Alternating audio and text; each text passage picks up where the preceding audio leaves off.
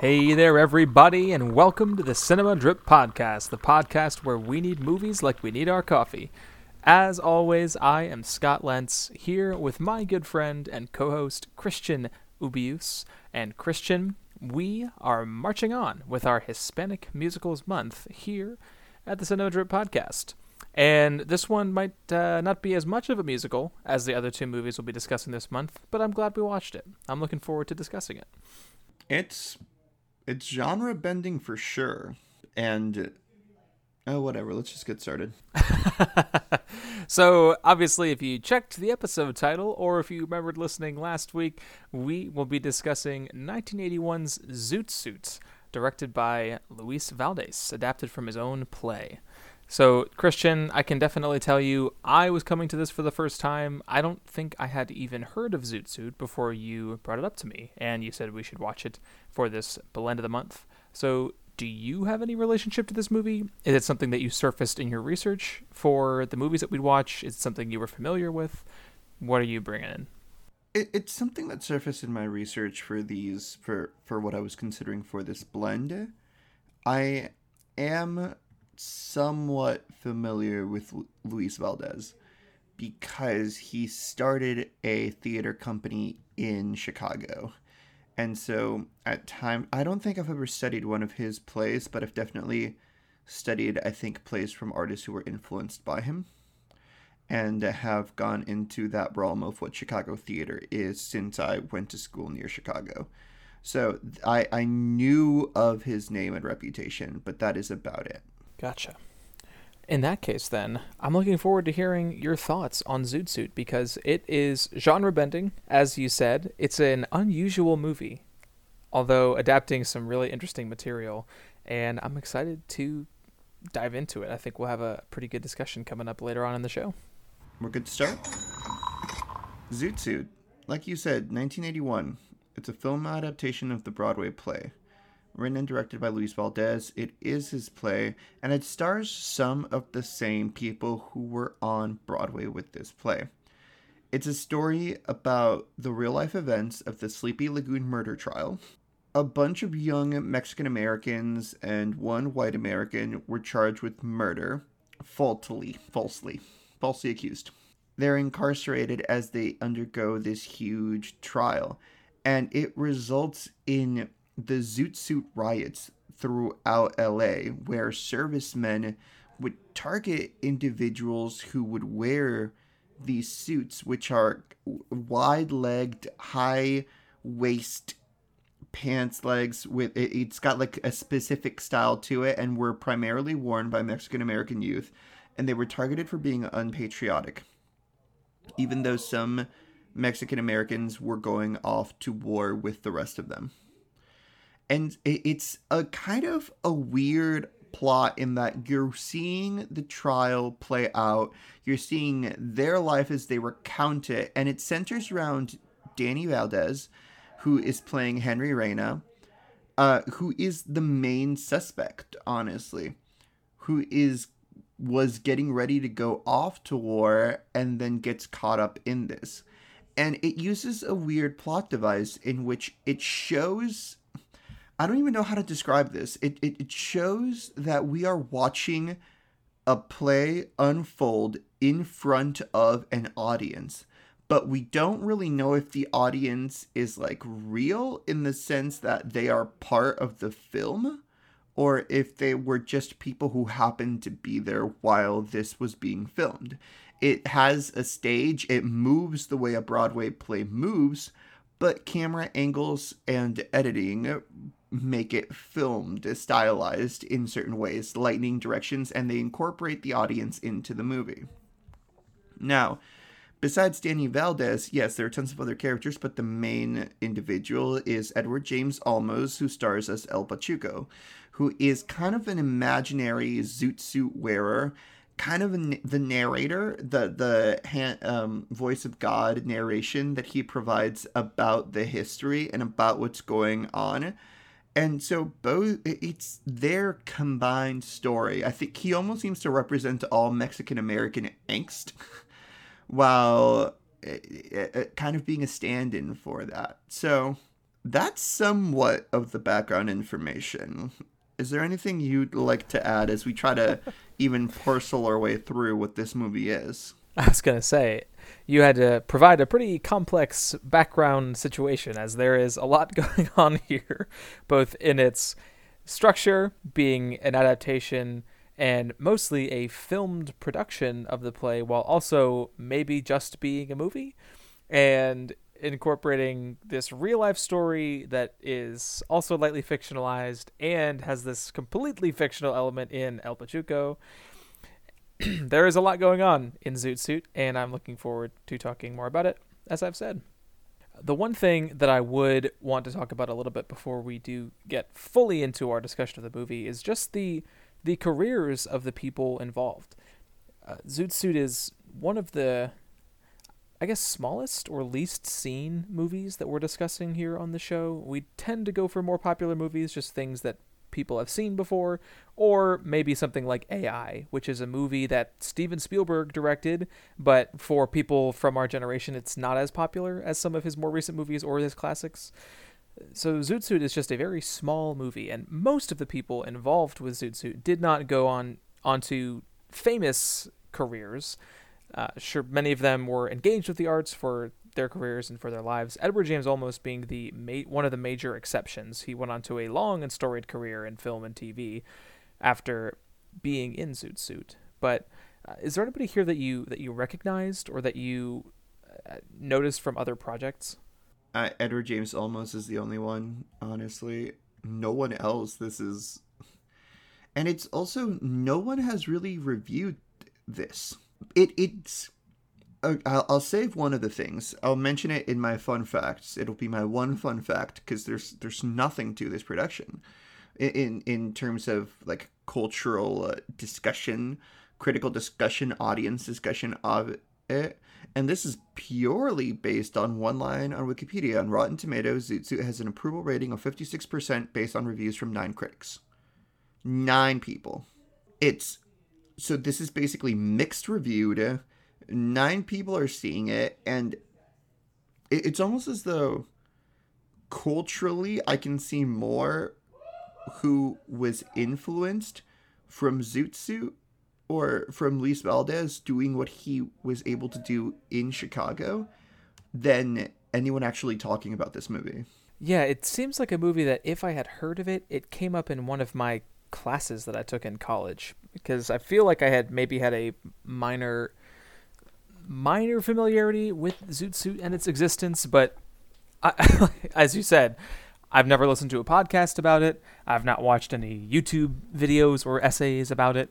I hadn't heard anybody discuss this movie. We, in my world, are going to be putting out one of the first podcasts about it.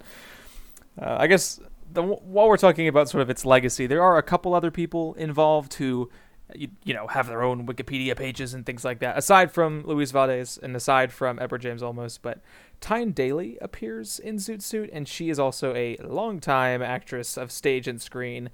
Probably somebody who, at least for me, isn't someone that I'm highly familiar with. Her heyday was definitely more in the 80s, 90s, and the aughts. But she is still around and she's still acting at the ripe old age of 75. And there's also some other folks out there. We don't need to go into all of them, but there are people with Wikipedia pages, for example. So people who have had careers, who have gone on to do things, just not a ton of recognizable people to maybe someone like myself, who even though I'm very into movies, I just am not as familiar with a lot of these people. So Edward James Olmos and Tyne Daly are the two that I recognized, but it's cool to get to watch something like this that just exposes you to different people's talents. It's new faces, it's new performances, it's new styles. It's a cool experience to get to watch something like Zoot Suit. Let's jump into fun facts. Let's do it. I have one. It's not even a fun. It's not fun. Go for it. It was selected for preservation in the National Film Registry in 2019. Now, the only movies that are, put in this are those that have made kind of a cultural impact. And so it's startling to me not to find this in there, but to think I'm glad about that, as I will reveal in the discussion later on, but it's also, I'm trying to trace who's watching this movie. And if it's being placed here in 2019, where is the critical discourse? Because I can't see too much of it. Yeah, the Library of Congress handles the National Film Registry, and so we should probably be thankful for that, as it's smarter people than just the good people at Rotten Tomatoes, of course. So you're more of a Metacritic guy, right? I am more of a Metacritic guy. This is true. So the original Broadway production of Zoot Suit, if I can offer up a fun fact here, was very short-lived.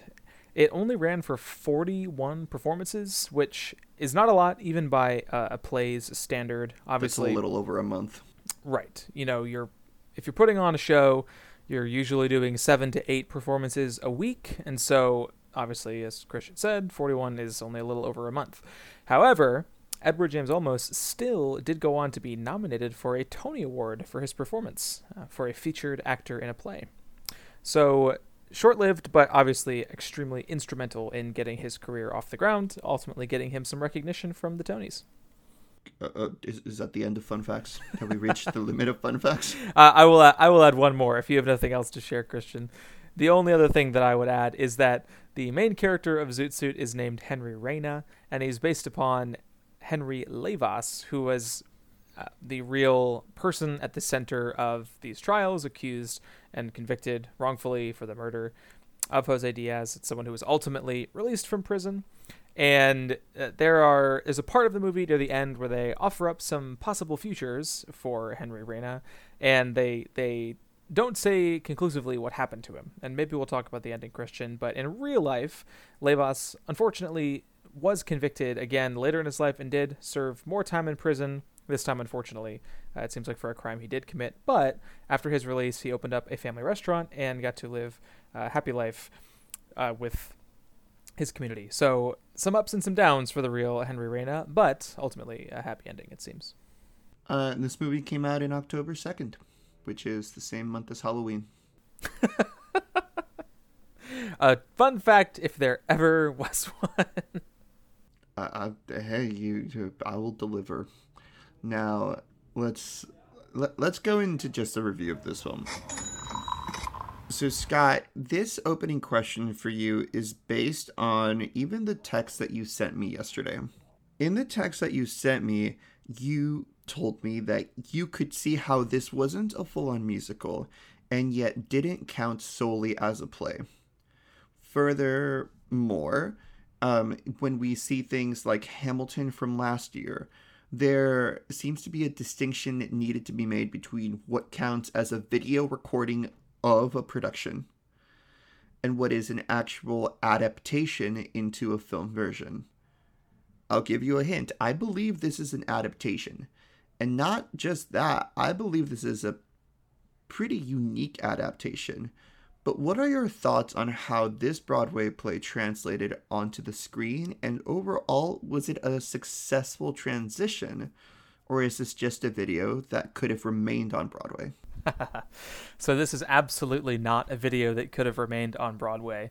And as you said, there was some controversy with Hamilton on this particular podcast about whether it counted as a movie or if it was just a filmed production of the play. But Zoot Suit is much more than just a filmed production. There is some real ingenuity and creativity with the camera, not just by incorporating the audience and even starting the movie outside of the theater and then going into it for the rest of the movie, but also using the camera and editing to tell a story the same way a movie does, just having it be set on a stage and having actors putting on a play, using the same sets as the play and the same costumes. But ultimately, this is so much more than just placing a few tripods around in the theater and capturing the performance and then cutting it up a little bit so you mix in some close-ups and calling it a day. Valdez really invested in the staging, if you will, of the movie, not just the play. And that was the most exciting part of watching Zoot Suit for me, was seeing how he would continue to experiment and play with the form. And so Zoot Suit, I think, is a really successful adaptation and a really cool example of how we can adapt Broadway material in an interesting way without going full-scale Hollywood adaptation like some of the movies we normally know, like West Side Story, obviously, being a completely revamped, Hollywoodized filmic production. Zoot Suit stays true to its theatrical roots, but it still functions as a movie, and I thought it was really, really cool. It's okay, so here's the thing. When they go into the audience, they turn turn the audience into a set, into a set piece. Viewing the audience reactions to El Pachuco, like going in there, following Henry, viewing the moving set piece that's on the stage, even in the very beginning, seeing people buy a ticket to go into it. It doesn't look like an audience. It looks like they're actors. It's so stylized. It makes this feel like it continues on this fantasy type deal that's being presented that furthers the angst and kind of furthers the I don't even know, the prejudices being experienced, the racism being experienced, the dream like sadness that's here. What were your takes on that audience being present?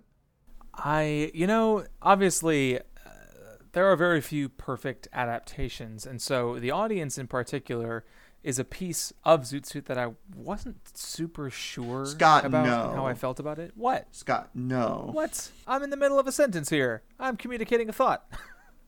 I was going to say, I don't think it's bad or it's poor. I just think that they don't use it as much as maybe I would have wanted to. But actually, right now, I'm even second-guessing myself, because they do use the theater and the space of the theater quite a bit. It's not just the audience. There are scenes where Henry Reyna is imprisoned, he's put in solitary confinement, and we're led to believe that he is experiencing some mental health struggle because of that. Because of how alone he is. And El Pachuco is sort of walking him through the theater, basically. And we see characters from the play sitting in the rows, and he's snapping his fingers, and they're disappearing. Or there's another scene where El Pachuco is running around in the lobby of the theater and being chased by other people from the show. And so I think they do use the space of the theater really well and in a fascinating way, because, again, you're limiting yourself to being in there. In terms of using the audience, there are definitely times where I wasn't sure, like you said, if they were a real audience for a production of Zoot Suit, or if they were meant to be this experimental art film-esque character within the movie. And it's an interesting tension, and I don't think it was done poorly. It's just something that I don't know, fully formed opinions on. But you seem to be pushing back against my dumb brain, so. I don't know. It feels as though the audience is a stand-in for, like, the American public. It's like you could say the American public sat back and saw these riots occur. You have servicemen there who are stripping this man of his suit, of all of his clothing. And you have an audience there that this camera will at times cut to, or you'll have this same man who was stripped of his clothes afterwards walk into the audience, whom they had to, like, sit and see humiliated like that. It seems to me used as an indictment, a tool of indictment, and in that it looks effective. I don't know if you have thoughts on that. The tool of indictment piece is an interesting take, and honestly, one of the reference points I had for thinking about this was actually Ava DuVernay's miniseries on Netflix called When They See Us. Have you seen When They See Us, Christian? I have not seen it. I know about it. So if you have not seen When They See Us, it's a miniseries that captures the trial for the Central Park Five, these young Black and Hispanic teenagers in New York City who were wrongfully tried and convicted for a serious rape. And there is so much that went wrong with that case, and the miniseries captures basically all of the evil and the forces of the legal forces and the American public even that implicated these boys for this crime they didn't commit, and the damage that it does to them and their families. And in particular, there is an episode that focuses on one of the men from the now exonerated five, and it's an episode entirely devoted to him as opposed to bouncing between other characters, and it captures his journey in prison from a young man, I guess he was always a young man, but from a teenager to a man. And some of those scenes are so hard to watch because of what's happening to him, and you feel DuVernay asking you to watch what is happening and know what, for some of us, like, condoned, and what we allowed this boy to be put through. And that tool of indictment piece is an interesting take, because I thought of When They See Us, when we have Henry Reyna put in solitary confinement and slowly losing his mind and seeing the damage that's being done to him for this crime that he didn't commit.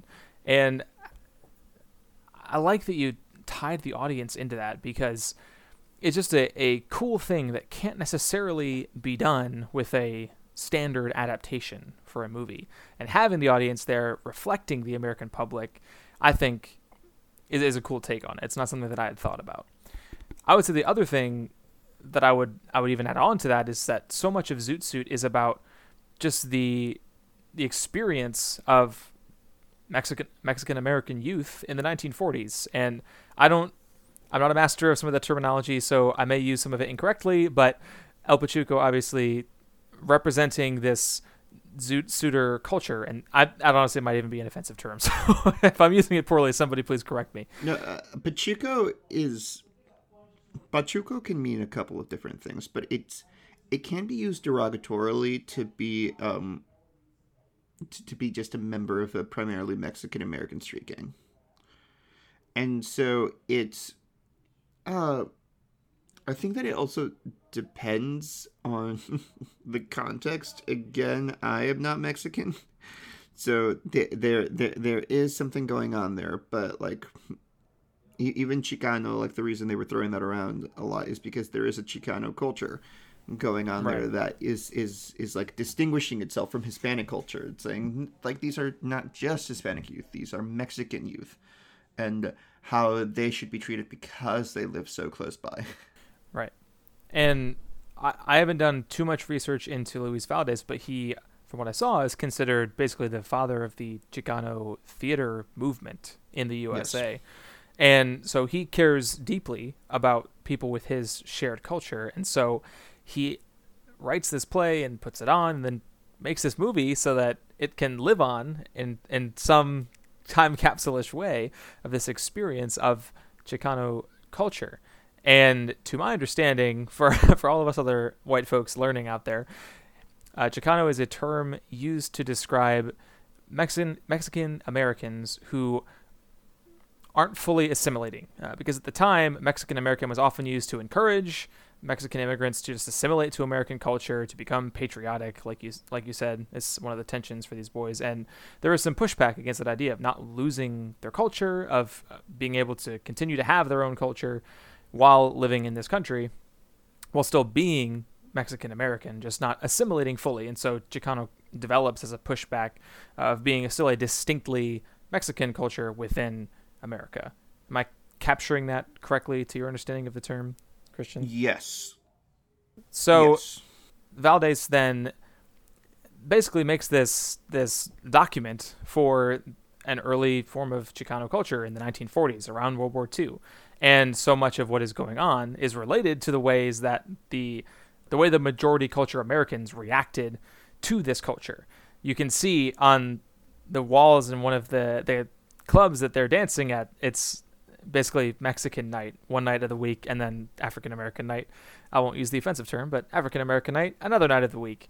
And there's pushback with these white servicemen who are coming back and criticizing them of not being patriotic and ripping up their clothes, so implicating the audience. I'm rambling at this point, so I want to wrap this up. But implicating the audience is something I didn't necessarily think about, and I think you kind of connected some things for me, and I think it's a really good point, and I appreciate that. let's go into how music is being used here, because I want to tie that into something you've said. You have these not full musical numbers. They're very short musical sequences of full-on dancing and of songs that are in Spanish, but they're singing about English things. Like, you have full-on songs where people are talking about how they want to dance the swing. But the rhythms are very much Latin rhythms. There might be some swing in there. It's like this weird, it almost seems sarcastic or not farcical, but satirization. And what your thoughts were on this conglomeration, weird genre thing that has to do with it being a play with music. Yeah, play with music being a term used occasionally in the theater world to describe sort of the bastard love child of a play and a musical. Something that is not fully a song and dance number-filled show, but something that does incorporate music extensively.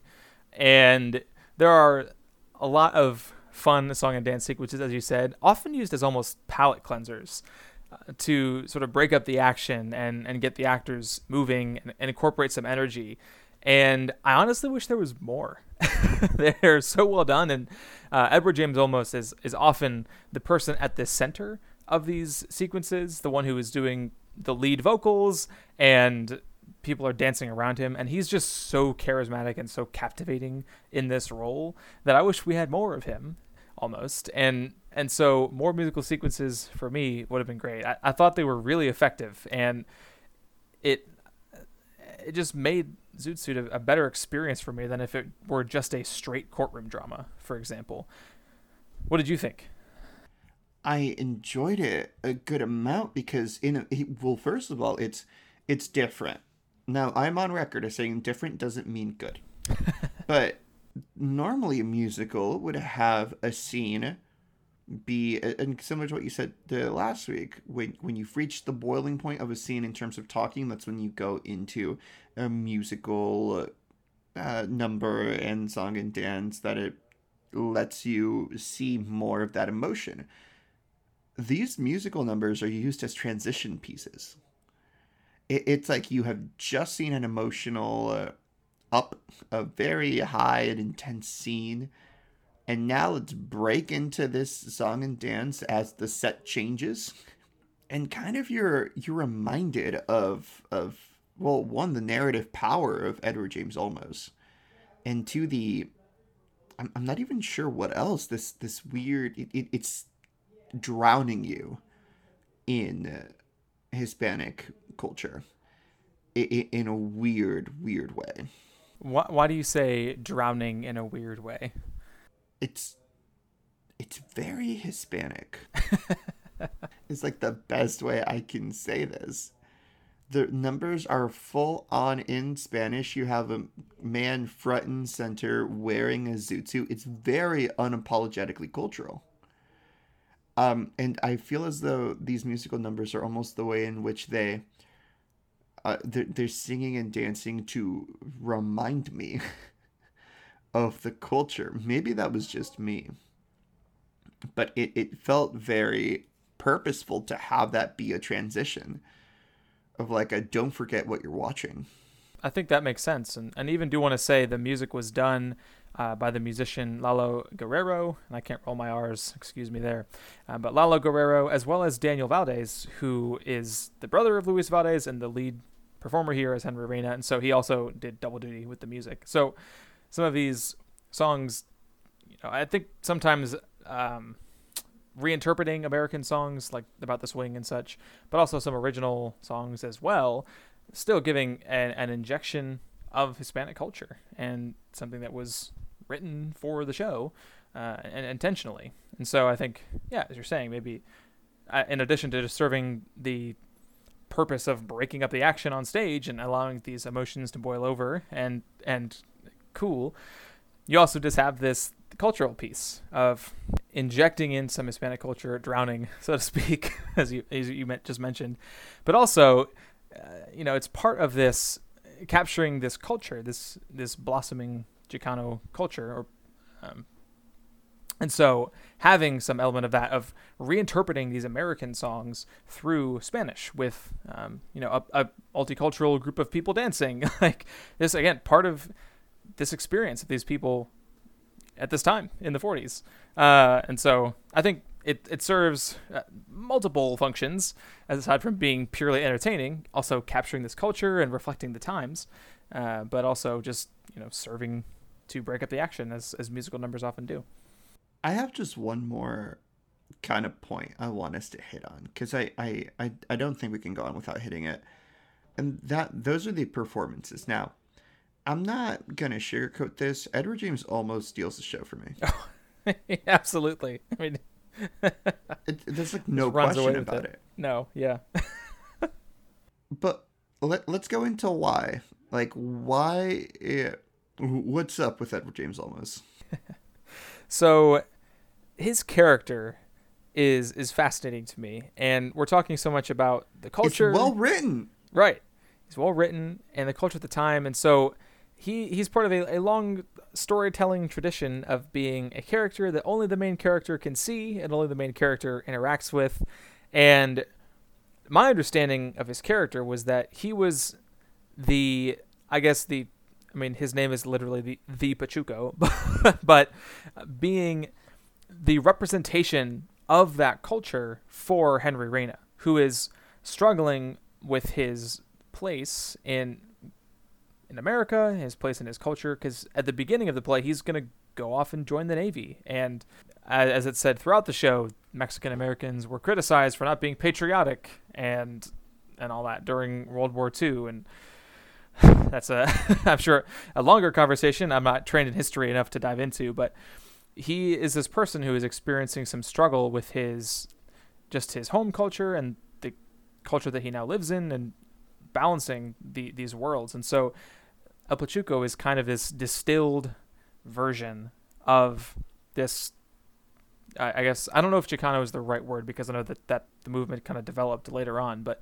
this Pachuco culture that he is a part of, it's that version of himself in his mind, and he constantly tries to navigate the space, and, you know, even has some flirtations with Tyne Daly's character, a Jewish woman, and El Pachuco doesn't love that, of course, and he just has this fascinating character capturing that identity piece so well. It's at a macro level capturing this historical event and the culture, like we've talked about, but also at a micro level just capturing one individual person's experience, how one young man navigates the cultural divide. And he's also suave, he's sleek. Exactly. Like this is the thing, this isn't what's the best way to say this? I'm not going to say that this is effortless for him, maybe it is. But to me, I use effortless with different categorizations of acting. It feels very pointed, comedic, but not comedic in terms of quiet, more comedic. So in terms of biting, like acid comedic. Do you know what I'm getting at? I do. Yeah. Yes. And that's not easy to pull off. And even when he, like, gets stripped of his clothes and he, like, dances away wearing what seems to be, like, a loincloth thing, it's so, like, a, ha-ha, I'm naked now. And it's such an extension of his character. He commands every single scene he's in. It's incredible. He does. Well-deserved in terms of a Tony nomination for the theatrical performance. And obviously he did go on to a long career. I know many people love him for his small part in the Blade Runner movies. Some people know him from Miami Vice or Battlestar Galactica. So he has been all over the place in terms of movie, TV, and stage, been in dramas and sci-fi. He's got an Oscar nomination in there somewhere. Yeah, he is a beloved figure, and his breakout role is certainly one that captures some of his best qualities. This suaveness, and also sometimes, you know, he can be threatening, and just the way that he can capture the attention of the camera and of an audience.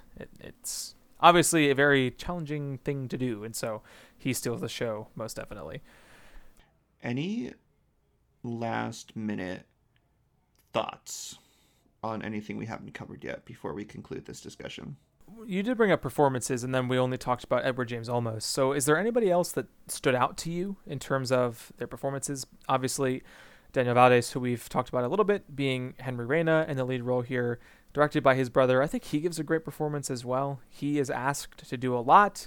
He is on stage for a significant portion of the show, and so much revolves around him being able to portray that tension his character is feeling. And I think he does a really excellent job in the role. But did anybody else stand out to you? Any of the other performers? Tyne Daly, honestly, would be the only one. She has the signature fast-talking spirit. And it is great. And I do think she has this weird interplay with, that you were talking about with Daniel Valdez's Henry. Yes, I would signal her out. I've been trying to scan to see some of the names of the other performers who are in this. I think some people would recognize Kurtwood Smith, who had a role on That 70s Show, might be his most famous role. He has a very small role earlier on in this show. Lupe Ontiveros is also an actress that many people will probably recognize, and she appears in a small role as well. So maybe some more people you might recognize their faces if you've seen some of the other projects they've been in. So check it out. We'd love to see if you can recognize any of the other people who appear in this movie. The only thing then I would want to ask you about, Christian, we don't have to go too long on this, but just the editing. Obviously, I mentioned it earlier. This is something I love to key in on in terms of like cinematography and editing, some of these behind the scenes things that make movies. Just that's the thing that stood out the most to me, the way that he was playing with the form of theater and film, cutting out these scene transitions, not moving the sets around in real time, and using the art of the cut in an interesting way. Did anything about the editing in particular stand out to you? You noticed that it was fast-paced editing, right? It was pretty fast-paced. There are moments where they let the camera rest on the actor is having a moment, but in general pretty fast cutting in terms of other adaptations, which are often more static camera angles as they're just capturing the production. So very different in that regard as well. But the editing complemented the scene because you could tell that these aren't set soon. They're not going for realism here. They're going for you to believe you're in a heightened Broadway production. And I do think that cutting around that to almost accentuate what it was about the set made sense to me and really immersed me in this fictional world, especially when combined with the lighting. The lighting was great. Oh, yeah. Just an excellent production all around. It's the play complementing the movie, complementing the play. It is just well done all around. And I will shout out the editor. It was Jacqueline Cambas. She did the editing for the filmed version of Zoot Suit. With that, Scott, we have finished speaking on 1981 Zoot Suit. Christian, I can honestly say I'm so glad that you picked this out for us to watch, because it is something off the beaten path that I was not familiar with. If I was, it's because it was mentioned in a textbook, like I said. And so I'm glad that we got to watch it. It was something really cool hidden away on Netflix, and Netflix is not normally known for having amazing movies. So if you, listener, have not yet watched Zoot Suit, I would really strongly encourage you to check it out. Go watch it. It's on Netflix. Go watch it. It's so good. One of the coolest Broadway adaptations I've ever seen. I keep using that word. I feel like I don't normally use that word on the show, but it is just so cool, so well done, and obviously getting a chance to see an interesting time in American history, told not from the advantage of Hollywood, but from the people who were actually part of the culture. So just a really cool document, and I'm glad to have seen it. Nice. So, Christian, this is obviously Hispanic Musicals Month here on the Cinema Drip Podcast, and sometimes we like to tie things into new releases so that we can have a movie that people are excited about seeing. And there's a little movie coming to a multiplex near you that I think we might be covering next week on the podcast. So why don't you just go ahead and let folks know what's coming up next for Cinema Drip. We're going to watch In the Heights. Yeah, we are. We're going to watch In the Heights, and I'm so excited about it. Let's go. I have already bought my tickets. I am going to be seated there in like the fifth row because I want the screen to just envelop me and take me in and eat me. It is obviously based on Lin-Manuel Miranda's premiere musical, In the Heights, with music by him. He'll probably throw in an original song there. Gotta get that Best Original Song Oscar, Christian. Exactly. It's being directed by John M. Chu, and the screenplay is by Chiara Alegria Udes, who did the screenplay for the musical originally. Anthony Ramos, who you might know from Hamilton, is starring in this, and I want to shout out Olga Merediz, who is playing the grandma, because she is reprising her Tony-nominated role from the original, which was over 10 years ago, right? Over 10 years ago, maybe even longer. Yeah. So let's go, Olga Merediz. So I'm looking forward to seeing her performance, and I obviously did not see In the Heights on Broadway as a preteen in Ohio, but I am looking forward to seeing the film version. This is a movie I have been very excited about for a long time now, as many of us movie fans have been. Obviously, this was supposed to come out a year ago and was significantly delayed because of the pandemic. And I've had a theory for a long time that it is just going to be a phenomenon once it comes out, because it's going to be in theaters and it will be available on HBO Max. So... it's got like a 95 on Rotten Tomatoes so far and an 82 on Metacritic. The early reviews are very encouraging. I am very, very excited to watch this and to hopefully, I don't want to, you never want to set yourself up too poorly, but hopefully just rave about it with you next week on the podcast.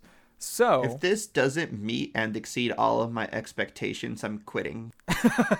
The end of Cinema Drip is nigh.